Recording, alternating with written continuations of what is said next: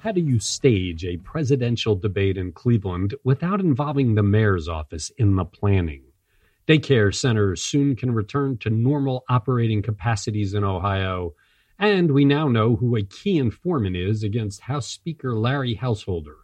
It's the wake up from Cleveland.com and the Plain Dealer for Wednesday, July 29th. I'm the editor, Chris Quinn.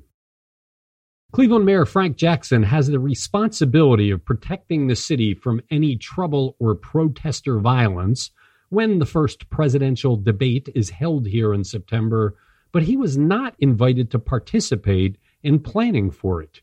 The mayor released a statement saying he was informed that the Cleveland Clinic and Case Western Reserve University were seeking the debate, and he was notified. They got it before they made that announcement but the Jackson administration was not consulted on the operation of it. Jackson did not answer questions about how he would pay for any extra policing he would have to provide for the debate, especially in a year where city revenues have been hard hit by the coronavirus. Separately, Destination Cleveland CEO Dave Gilbert says he hopes to use the presence of the first debate for branding the region. Ohio Governor Mike DeWine announced Tuesday that the state's public and private child care centers, which have been under strict coronavirus guidelines mandating lower numbers of kids, will be allowed to return to normal levels on August 9th. Laura Hancock reports the decision will be up to each center, which has received state subsidies to help them stay in business while receiving less money from parents. The governor says the daycare centers have a choice keep getting the subsidy while keeping numbers low, or increase the numbers and lose the subsidy. He said few decisions have caused him as much agony as daycare centers. Since the outbreak entered Ohio, 442 people associated with daycares have tested positive for the coronavirus. 306 were staff and 136 were kids. A former state legislative candidate identified himself Tuesday as an unidentified informant in the FBI's racketeering case against Ohio House Speaker Larry Householder. Nick Owens, a Brown County Republican and member of the State Board of Education, says he went to the FBI earlier this year with his concerns over the anonymously funded political ads that flooded the airwaves during his race Owens says he is individual number one in the federal charging documents against Householder and others. Individual one provided the FBI with information about Householder's political operation relevant to the investigation, the affidavit says, including details of Householder's secret control of a political group.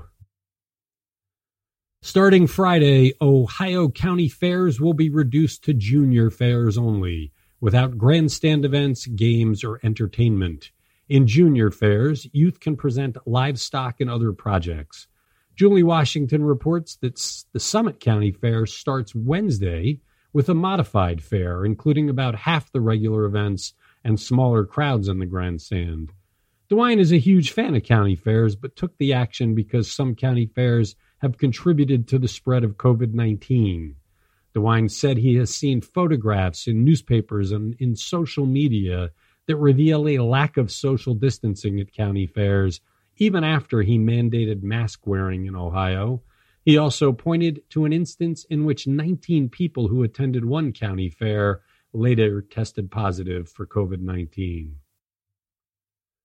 On the same day that Ohio Governor Mike DeWine issued an order restricting all remaining county fairs, Ohio State University announced its still planned attendance of up to 20,000 people at football games this fall. DeWine said at his Tuesday press conference he was not aware of the Ohio State announcement ahead of time. While he appreciates OSU's need to plan during the COVID 19 pandemic, he said it is too early to know for sure if OSU's 20% capacity goal is feasible.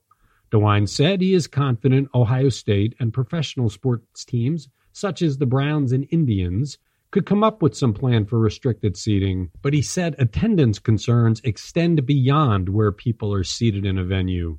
He also reiterated that his office will ultimately have a say in what attendance level is safe at such events. OSU also announced a prohibition on tailgating this season.